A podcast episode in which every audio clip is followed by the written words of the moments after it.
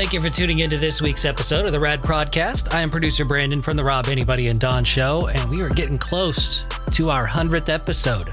Can't believe it. Time has flown by. I can't wait to, uh, to, to unveil some, some fun things that I have planned for you, um, including, but not limited to, prodcast apparel. Ah, about some shirts? How about some stuff? How about some swag? Some podcast swag might be coming your way. Um, details definitely to follow, but uh, I did get the green light that I'm going to be working with Charlie from Black Dog Graphics, uh, who powers the Maggot Mall at maggotmall.com. And uh, we're going to be putting together some really cool stuff. I've already seen a couple prototypes of, of some logos that they put together for the podcast, including a, uh, caricature of uh, uh, that they did of myself. You know, like those caricatures that you see at on the on the streets of like you know downtown areas, or you know when you go to the the Six Flags or something, they're they're drawing those caricatures. They made this really cool one, and I don't want to give too much away, but uh, we also might be teaming up with another one of our podcast partners uh, to do a little bit more extra in honor of the hundredth episode. I'm really looking forward to it, um, and I, I'm I'm also taking suggestions. If you if you have somebody that you want to hear as a guest on the Rad Prodcast for the hundredth episode, shoot me the ideas. Rad at radradio.com or join the Rad Prodcast group on Facebook. I almost forgot what it was called. The Rad Prodcast group uh, can be found just by searching Rad Prodcast on the Facebook search bar. If you haven't done that already, go for it. Uh, it's a closed group because we like to keep things kosher, keep things nice, keep things civil.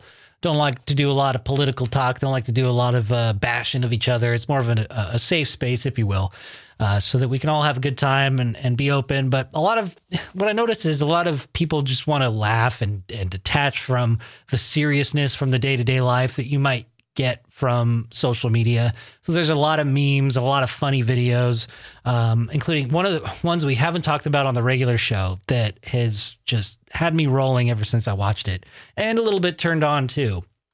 Is uh, one of these gender reveal videos. And uh, you probably already know what I'm going with this, but there's this one video of uh, of a woman who isn't wearing any pants, and she's kind of sitting on her her her chest or on like laying on her belly, right? And she's got her legs up and her butt's kind of sticking up in the air, and it, it looks like kind of like a sexy video that that's about to start. And all of a sudden, you kind of see her push, and she goes, mm, and then a big puff of blue smoke or powder or something pops out of her ass. That's the gender reveal for I don't know if it was for her kid. I don't know what like the whole backstory behind it, but it is circulating all over the internet and making me laugh every single time I see it. Uh, and that's just one of the one of the many videos that you'll see on the Brad podcast group. Um, but uh, yeah, I, I, just if you don't laugh at farts, you're dead inside.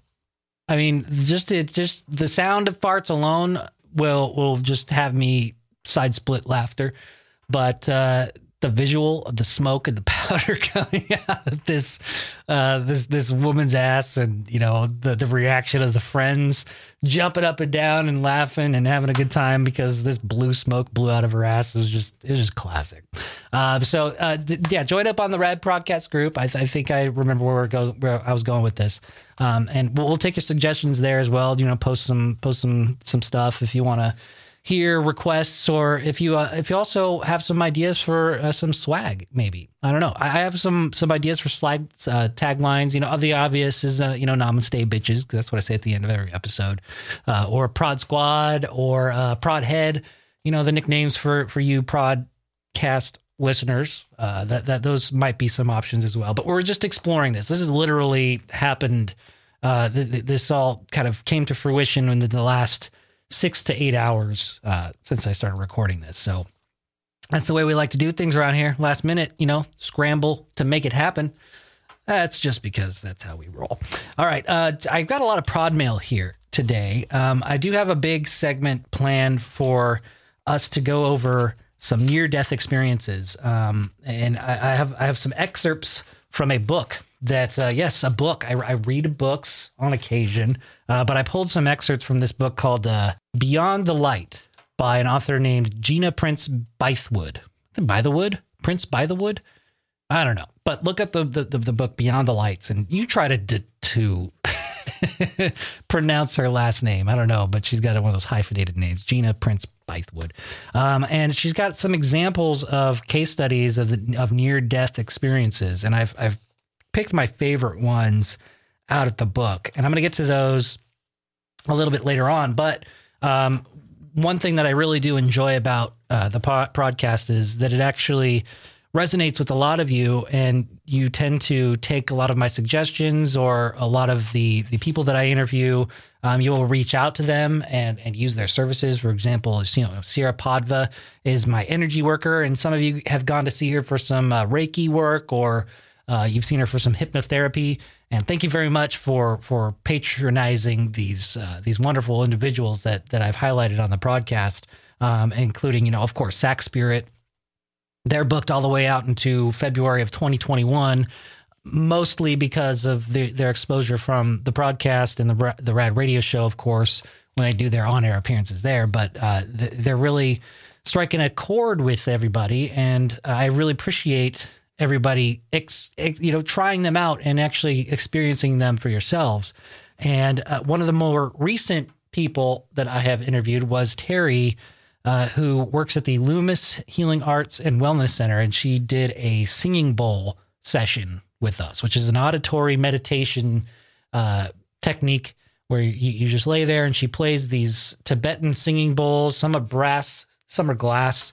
And uh, it was a very enlightening experience, very relaxing experience. Uh, it, it, caused some people to fall asleep. In fact, it's been used by some prod heads to actually uh, soothe themselves to sleep. It's almost like their routine to uh, listen to before bed, uh, and that was kind of the, the, the reason why I wanted to get it on on recording and, and put it into an episode so that you can use it and experience it. And I, am certainly not exploiting Terri by doing this um, because the the recording is doesn't do no justice. It, it might help. It might get you into that mindset, but when you're actually in the room with Terri at the Loomis Healing uh, Arts and Wellness Center, you feel the vibrations and you, you are really in it. And uh, it's one of those things that you just have to experience to really understand fully. But you know, like any other type of med- guided meditations that you can get on YouTube or you know online anywhere, um, they're good. But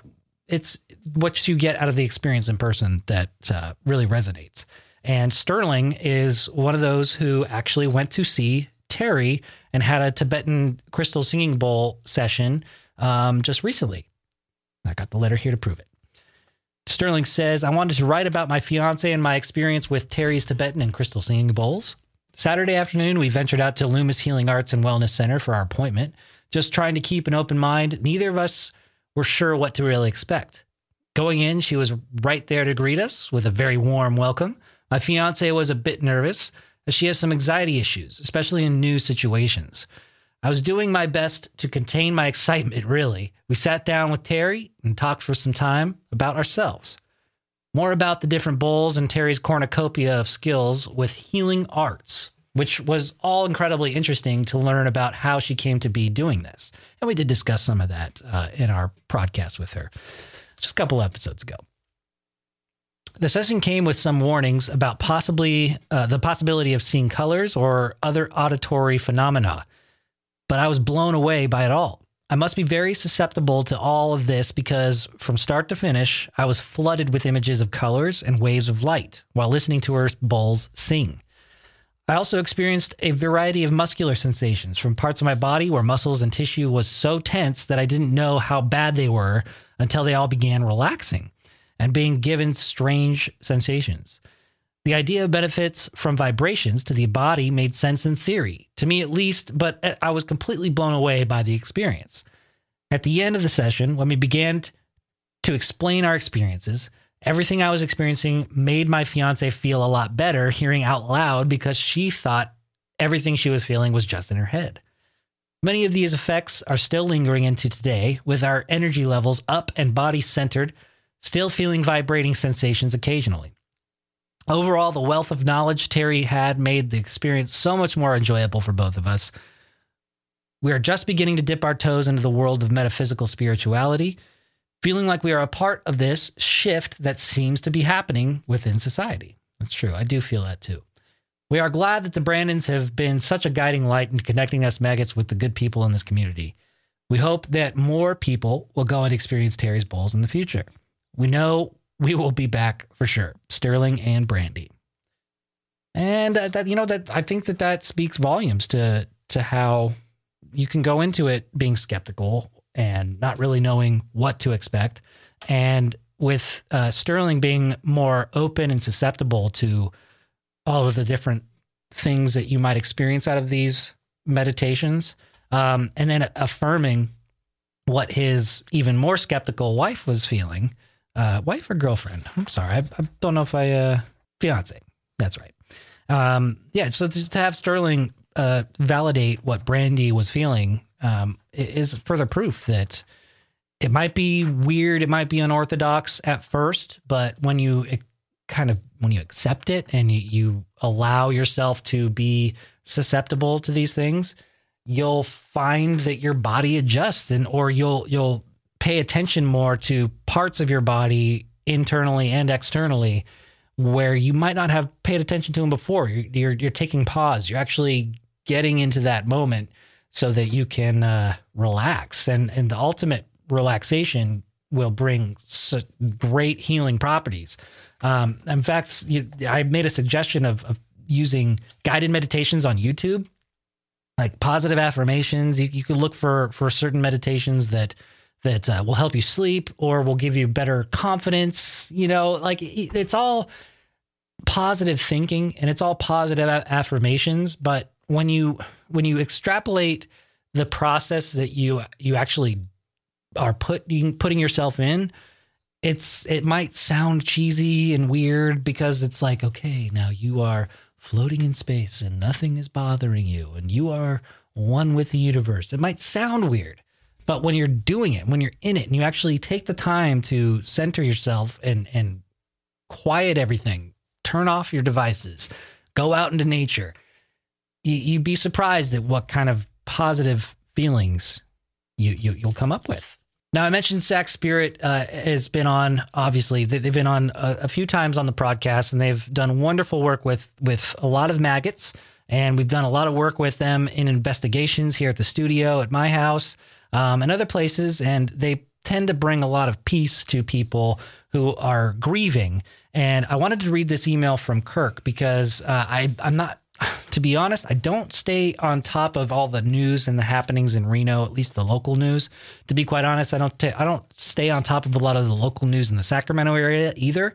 Um, but I'm, I'm, I'm, i feel bad that I didn't get uh, I haven't seen this story, so I had to look it up after Kirk emailed because I was just compelled to share the story. Um, and he has he has some uh, he's asking for some advice here. So let me get to the letter first, and we'll go we'll go into the story. Kirk says, "Hello, Brando. I'm writing to you for some help.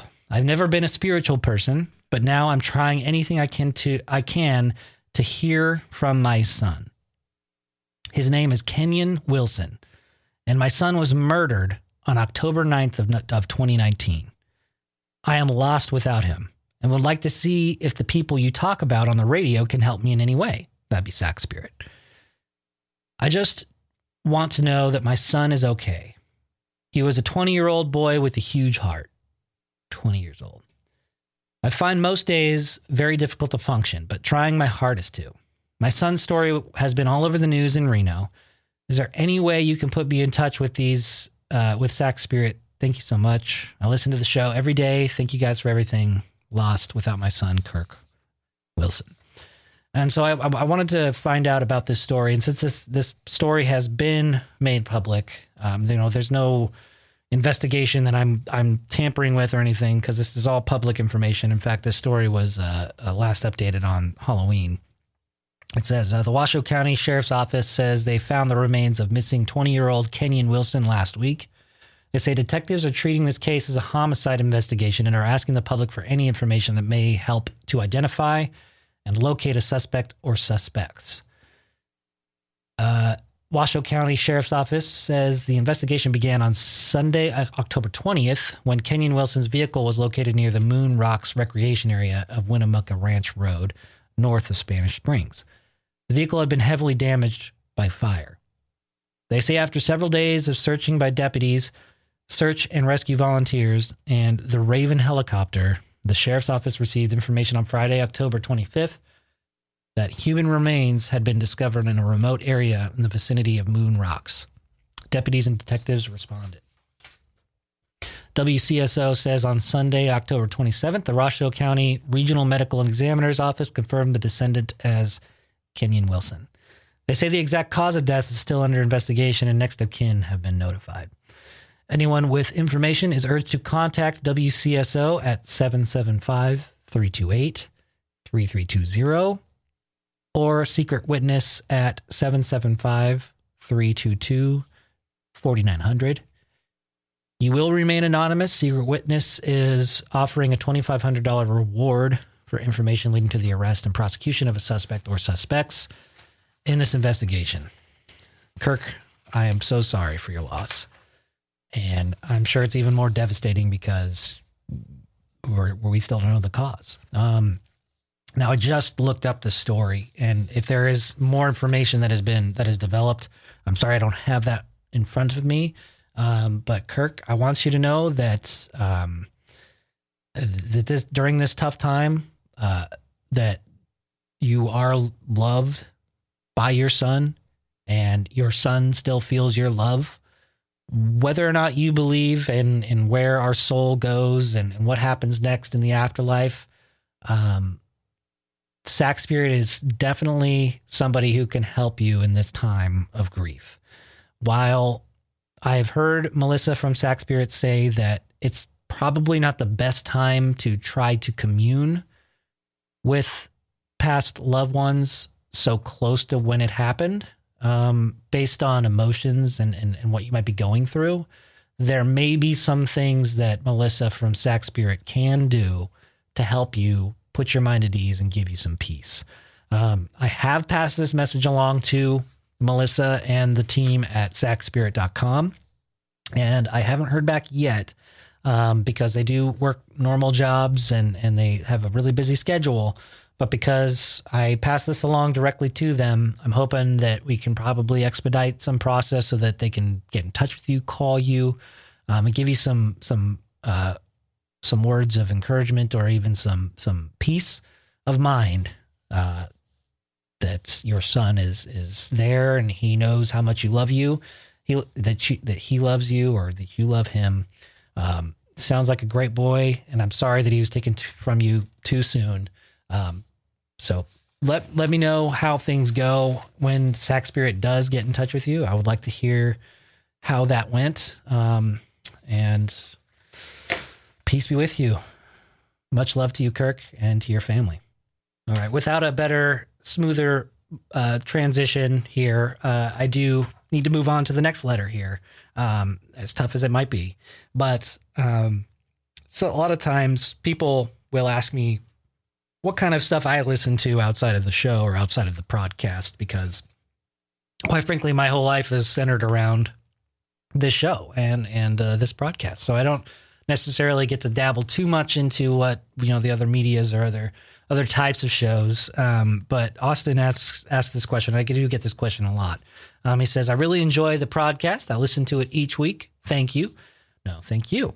You also turned me on to uh, the podcast Mysterious Universe. It is great. Do you have any other podcasts you can recommend to someone who enjoys these types of interesting discussions? I only get two podcasts a week at this point, and I'm looking for another one.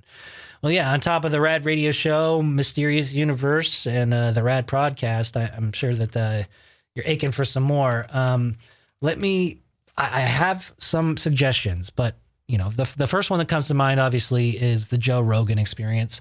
It's probably one of the better podcasts out there. Not only is it great because he gets amazing guests on, but he also covers the gamut of stuff from uh, MMA. In fact, he does a full on MMA show, which is almost a spin off from his regular pro, uh, podcast.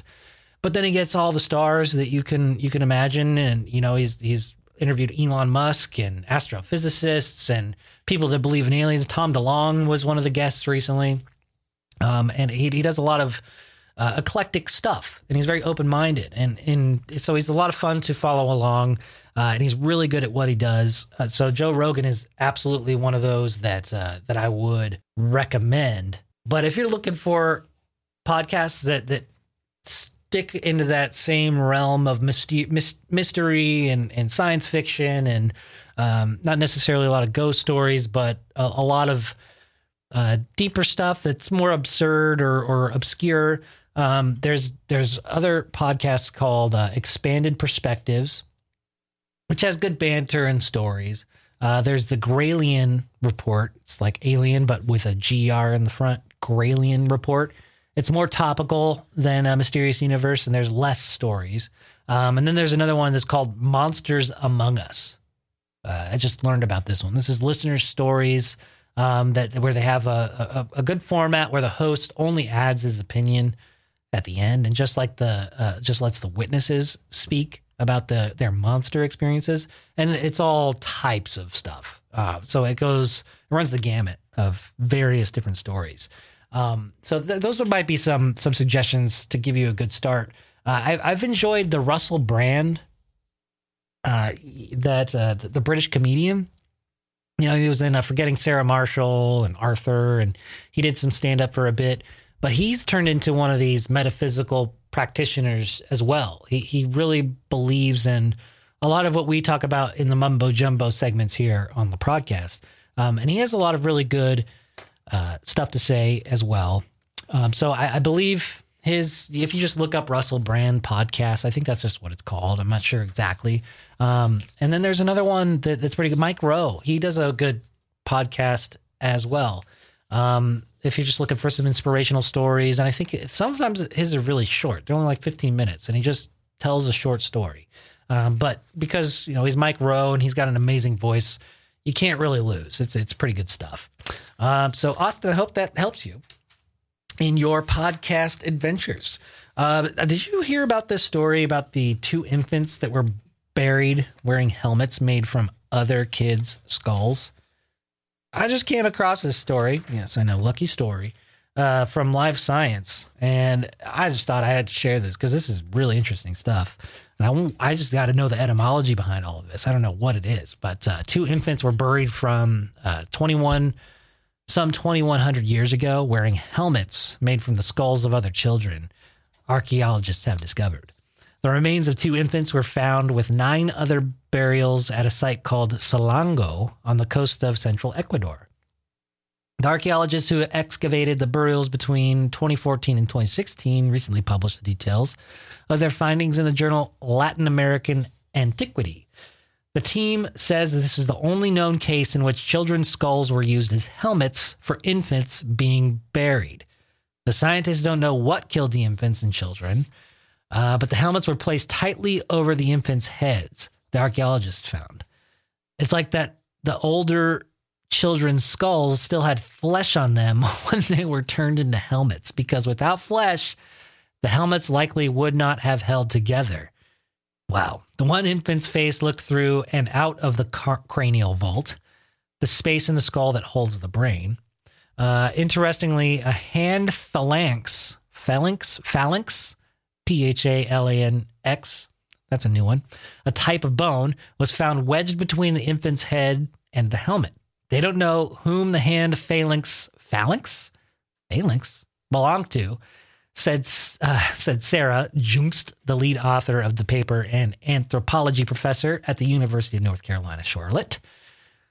Sarah noted that other tests, such as those using DNA and strontium isotopes, variations of an element with different numbers of neutrons, nerd talk for you, that may help to identify the owners of the bones. Uh, the archaeologists are not certain why helmets made from children's skulls were placed on the infants' heads. It may represent an attempt to ensure the protection of these pre social and wild souls, the archaeologists wrote. Near the infants, the archeolo- archaeological team also discovered ancestor figurines which depicts ancestors made of stone. This finding supports this protection idea as their presence indicates a concerning a concern with protecting and further empowering the heads. Previous work suggests that a volcanic eruption covered the area in ash not long before the infants were buried. This eruption may have affected food production, and the newly discovered bones suggest the infants and children support from malnutrition, uh, suffered from malnutrition, uh, and it is possible that the treatment of the two infants was a part of a larger, complex ritual response to environmental consequences of the eruption. Noting that more evidence is needed to confirm this. No, no duh. But I just thought it was really creepy that they're finding these kids buried with helmets made from other kids' skulls. I mean, what, what are you trying to accomplish there with, with, uh, with their malnourished? I mean, is it because they're they're kind of feeble and they thought that adding the the human skulls might add some uh, extra protection? I don't know. Really creepy. Hopefully, we can find out some more details about that, though. All right, like I said earlier, uh, we're getting closer to our 100th episode of the Rad Prodcast. Uh, thank you so much for supporting it so far, and I, I love the feedback. I love interacting with all of you. Um, it's been a it's been a blast, and I'm looking forward to the next hundred. Um, so I, I, did solicit for some messages uh, with requests that you might have for our 100th episode. And Becky wrote in, she says, I think it would be super interesting to talk about past life regression and also near death experiences. I personally have experienced both, and I find near death experiences, especially, to be a taboo topic. Many people think everyone experiences the same thing, but my experiences seem to not really align with the typical bright light in a tunnel account. Anyway, love the show, and you and Mrs. B keep up the excellent work. Thank you, Becky. I agree. I, I, would love to dive into more near death experience stories, which I'm going to do here in a second. And as far as past life regression goes, what it, just for those of you that might not be familiar with it, it's a practice of, of almost like a hypnotherapy or uh, a meditation session where you have uh, somebody guide you, somebody like Sierra Padva at sierrapadva.com, uh, through the process of going through your previous lives. Now you have to, you don't have to believe it, but you might have want to have an open mind going into one of these sessions because it does center around the idea of reincarnation and where our soul has been in lives prior to this one. Um, I've done a little, I've dabbled just a little bit, and I've found out that I've gone around quite a few times. Uh, I've died pretty uh, horrible deaths in my in my past, and I think the one one of the most notable past lives I've had that I was told, and I, I remember most, I was a Franciscan monk in the 1600s, something like that, and I was a dog.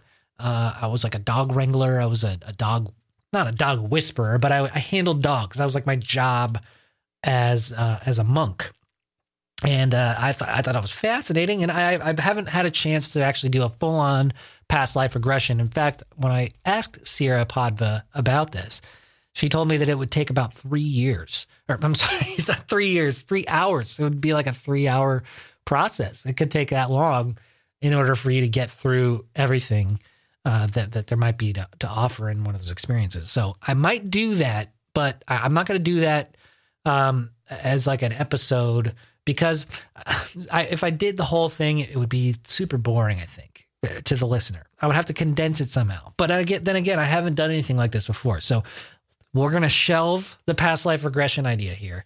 Uh, but I definitely want to do that. That is something that I want to experience. So, um, and I'd be curious to know what your past life regression experience was like, Becky. If you uh, hear this and, and you want to write in and share what your past uh, life regression was like, feel free uh, to share it. I would love to hear it. Um, so I did mention that I combed through a book called Beyond the Light by Gina Prince Bythewood. That's her name, Gina Prince by the Wood. I'm not joking. Um, and she, there, there's a few excerpts here that I want to read of uh, people that have out of body experiences, near death experiences, just to uh, shed some light on what what these people are experiencing and what that might be.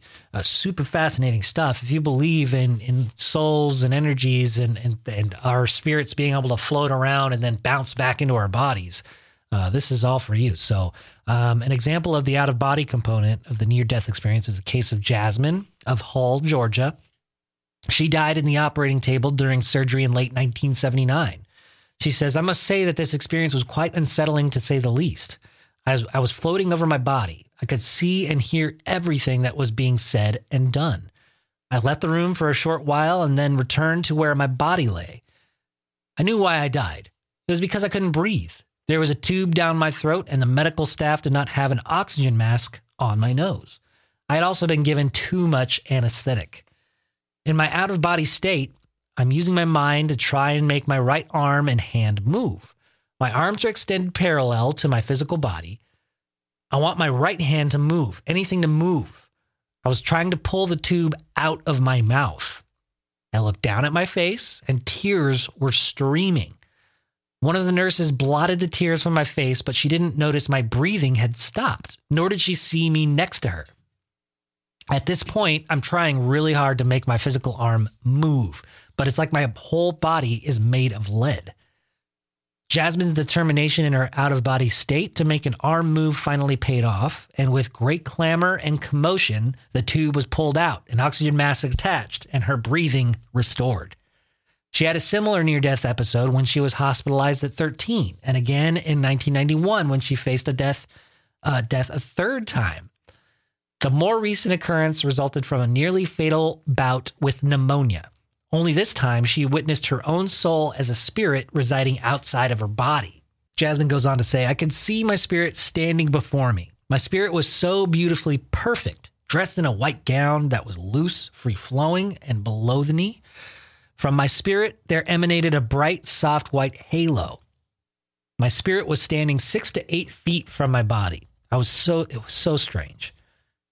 For I could see my spirit, and my spirit could see my pathetic body. I had no, not an ounce of color, and I looked all withered and cold and lifeless. My spirit felt warm and so celestial. As my spirit slowly moved away, my spirit told my body goodbye, for my spirit saw the light and wanted to go into it. The light was like a circular opening that was warm and was bright. Jasmine spoke of feeling torn between two worlds, wanting to remain on Earth, while at the same time feeling a strong pull to unite with her spirit self and pass into the light. After another round of hospitalization, she was left confused and disoriented.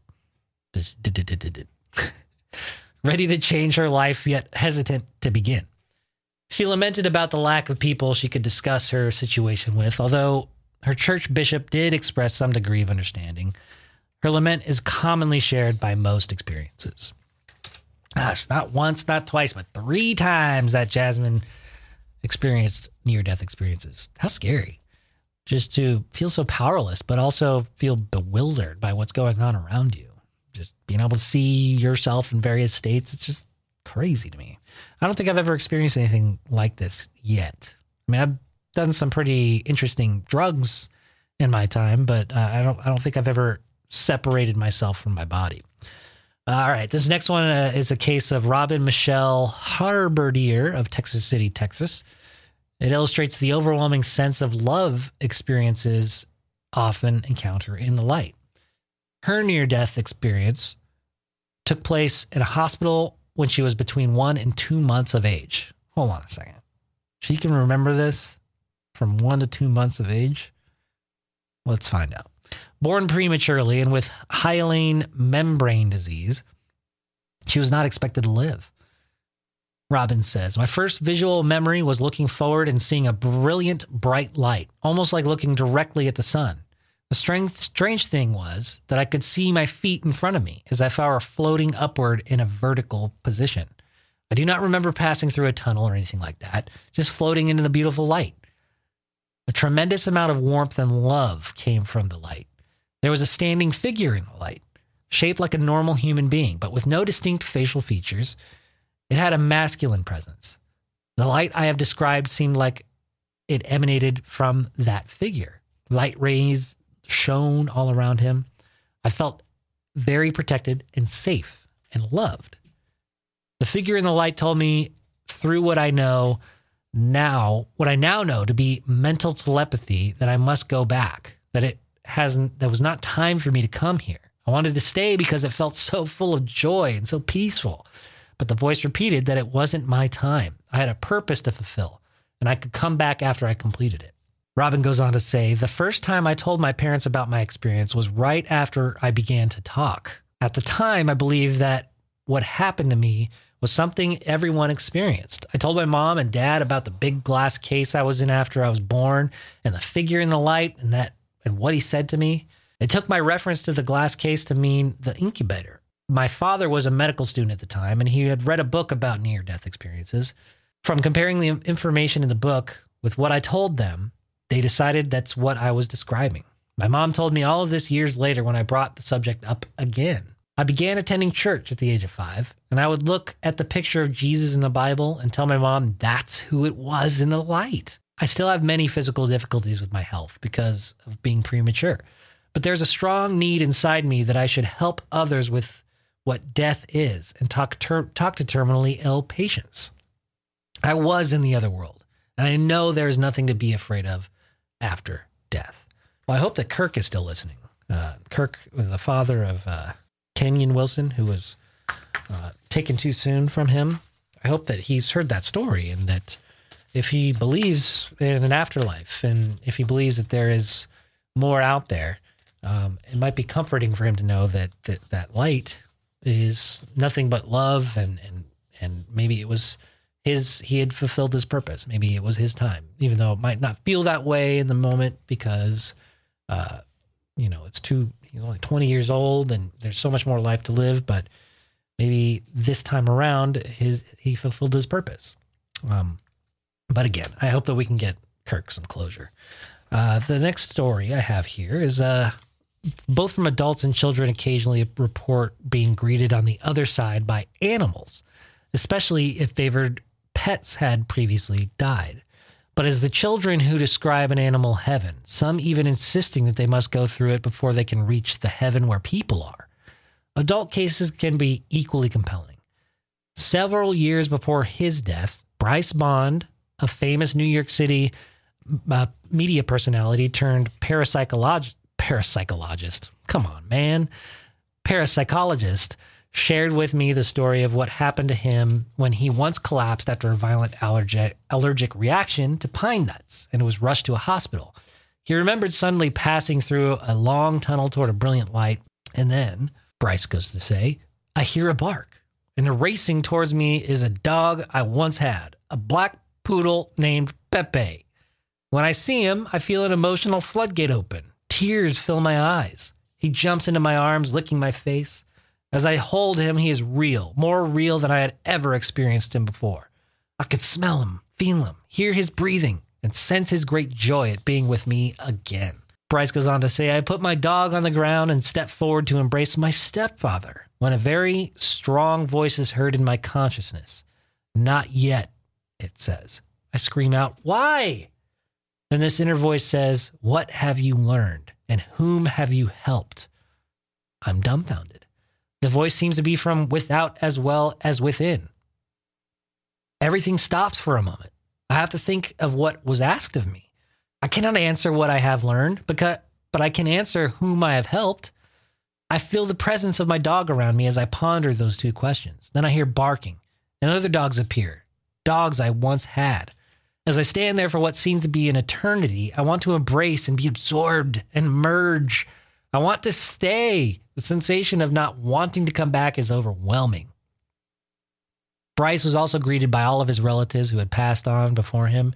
He experienced these loved ones as somewhat younger in form and face than when he had last seen them, healthier, happier. He remembered racing backward through the same tunnel he had entered when it was time to leave and reviving in time to witness a hypodermic needle being plunged into his arm. I heard a voice say, Welcome back. I never asked who said that, nor did I care. I was told by the doctor that I had been dead for over 10 minutes. Wow.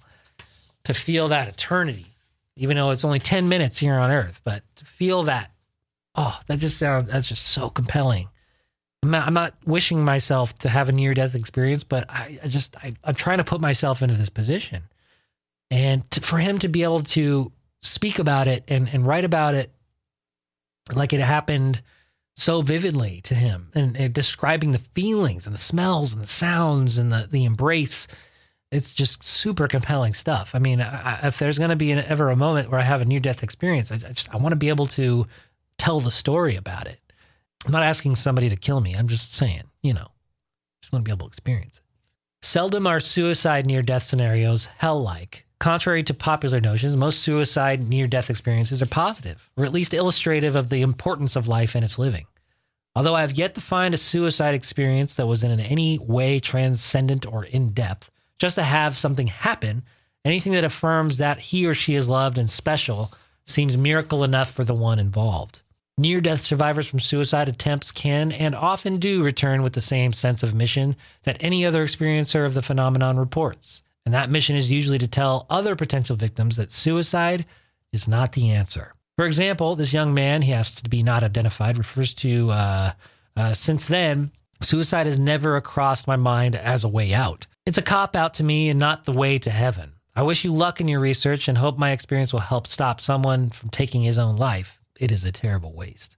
Suicide near death episodes can lay to rest problems and conflicts, explains away confusions, and emphasize the need to remain embodied. Experiencers usually return with the feeling that suicide solves nothing, and they are notably renewed and refreshed by that feeling, using their near death event as a source of courage, strength, and inspiration. But not all suicide scenarios are positive, some are negative. And these can be so negative that they upset the individual more than the original problem that precipitated precipate pre- precipitated the suicide. Sorry, that's not funny. I'm just trying to read and I can't say words like precipitated, Preci- precipitated, precipitated. That is that is another one I'm just going to have to add to my vocabulary so I can get a hang of it. Okay, back to the seriousness. Serious. This kind of devastation can be transforming if used as a catalyst to help the person make the kind of changes that comprise constructive long term solutions. Such changes can come from an inner awakening or from the fear that what was experienced may indeed herald the individual's final fate if something is not done to turn things around. Man, that was, uh, I mean, that's what we hope to come out of a, a suicidal attempt that, that people, uh, you know, fail, that they come back and they, they feel that they have to share their story and, and encourage those that try to are thinking about committing suicide that it's not the answer. And I agree. I don't think it's the answer. I feel like it's a permanent solution to a temporary problem. Uh, but these, you know, these negative experiences where they come back and they're even more troubled um, from the original problem that precipitated suicide. Uh, you know, it, it's kind of it, it's nice knowing that some do come back and have a more positive experience, but when it comes to suicide, it, it's it's such a sensitive subject that should be treated sensitively, sensitively, sensitive. See, I'm, I'm messing up with all these words. This is all getting me verklempt. I'm getting all choked up because this stuff is emotional, you know. Um, so if if anybody's out there that that that's looking for some help or just needs a hug, I I, I want to give it to you. I hope that you're getting through your tough times. I mean, it's just breaks my heart knowing that there's people out there that are that are going through that, and uh, I hope that it doesn't take a near death experience for you to turn it around. So you would think that there's some famous people that that have gone through some near death experiences. One, most notably uh, from this book, was Ernest Hemingway. He's an example of the typical brief or initial near death experience. During World War I, Hemingway was wounded by shrapnel while fighting on the banks of the river Piave near Fossalta, Italy. He convalesced in Milan. In a letter from there to his family, he made this cryptic statement Dying is a very simple thing. I've looked at death, and really, I know. Years later, Hemingway explained to a friend what had occurred on that fateful night in 1918. A big Austrian trench mortar bomb of the type that used to be called ash cans exploded in the darkness. I died then. I felt my soul or something come right out of my body, like you'd pull a silk handkerchief out of a pocket by one corner. It flew around and then came back and went in again, and I was I wasn't dead anymore. Hemingway remained deeply affected by this out of body initial near death experience throughout this, his life, and was never again as hard boiled as he once had been. A Farewell to Arms contains a passage where the character Frederick Henry undergoes the same confrontation with death that Hemingway did. I ate the end of my piece of cheese and took a swallow of wine. Through the other noise, I heard a cough. Then came the cha cha cha cha cha, and there was a flash as when a blast furnace door was swung open, and a roar that started white and went red and on and on in a rushing wind. I tried to breathe, but my breath would not come, and I felt myself rush bodily out of myself, and out and out and out, and all the time bodily in the wind.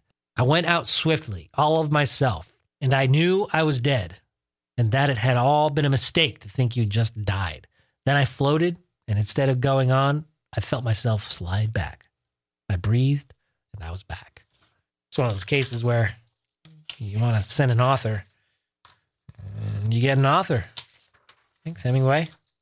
So, next is a case of a haunting and of an experiencer assaulted by entities awaiting her arrival in the tunnel. But there's more to the story of Sandra H. Brock of Staunton, Virginia, than first glance reveals.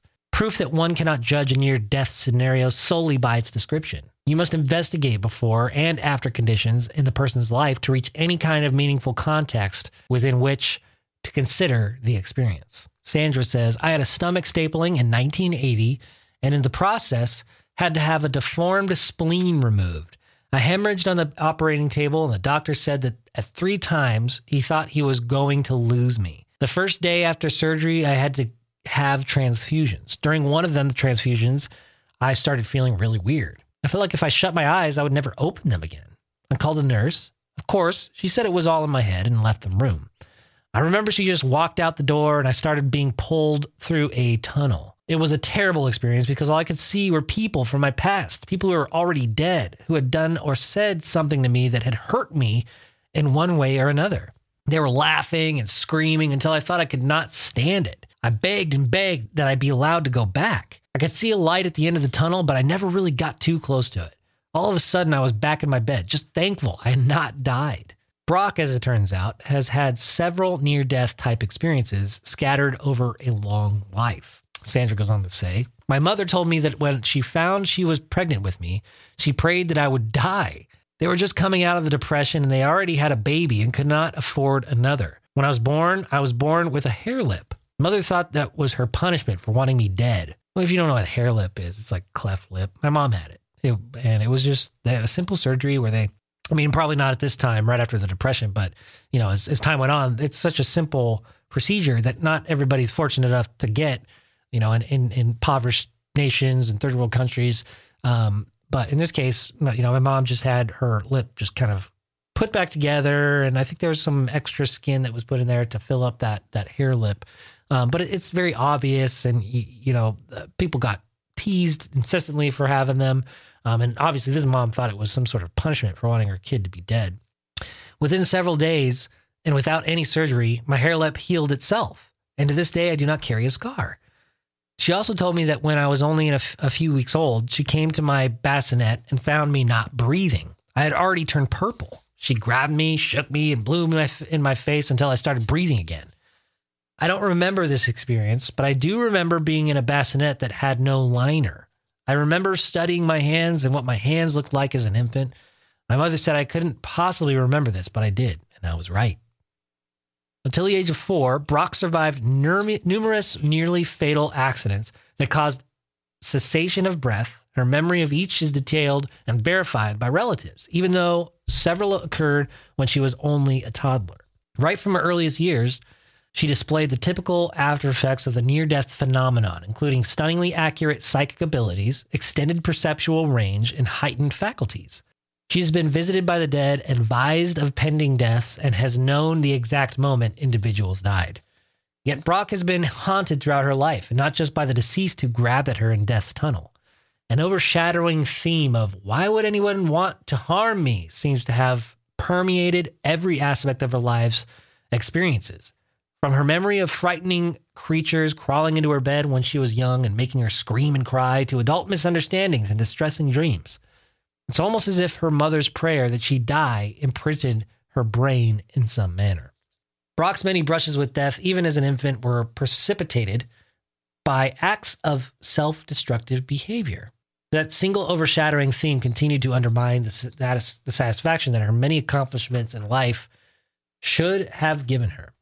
This did not change until after her husband's suicide in 1983. At that time, according to Brock, her father and son, long since dead, and her recently deceased husband, physically and in broad daylight, drove up to her front door and in an old Cadillac honked the horn and called out, We're together now and we're okay. We just wanted you to know. With that said, the group, car, and all disappeared. The ghostly spectacle gave Brock the reassurance she needed to finally free herself from the ghost of her own past. Her mother's death decree, which she had subconsciously been trying to both justify and nullify throughout her life, was finally put to rest from her husband's suicide, forced her to confront her own life's issues as she came to terms with his. In Brock's case, her near death episode was but one in a long series of similar events that finally brought her to that point of peace within herself where true forgiveness and understanding reside. Really fascinating book. If you're if you're into this stuff, uh, it's called Beyond the Light by Gina Prince-Bythewood. and uh, you can find it on Amazon. That's that's where I found it. Um, and it's just a lot of really compelling stories like that, and uh, it's fascinating to me. And if anybody else in uh, the Prod Squad has had this, or somebody you know has had some sort of near death experience, I would love to hear about it, man. If you want to email me, rad at radradio.com that's uh that's how you can get to me. Or you can go to the Prod, rad prodcast group on the facebook page. Just search for rad prodcast and uh, join the group. It's a closed group. Just click in there uh, and i'll accept you right away. Unless you're a jerk i'll kick you out. I've had to kick out a couple people for being jerks. So uh, just know that i am looking out for you and i want it to, to be a safe space there. Um, thank you everybody who wrote in. And again the 100th episode is coming up in a couple of weeks and i've got some really cool stuff planned um, and if there's any type of uh, guests you want to hear, you have any requests, shoot them in. Uh, if you want uh, any requests for apparel, shoot those in too. We're getting these ideas rolling. So I want the Prod Squad to be a part of this process as well. Uh, until next week, namaste, bitches. The Rad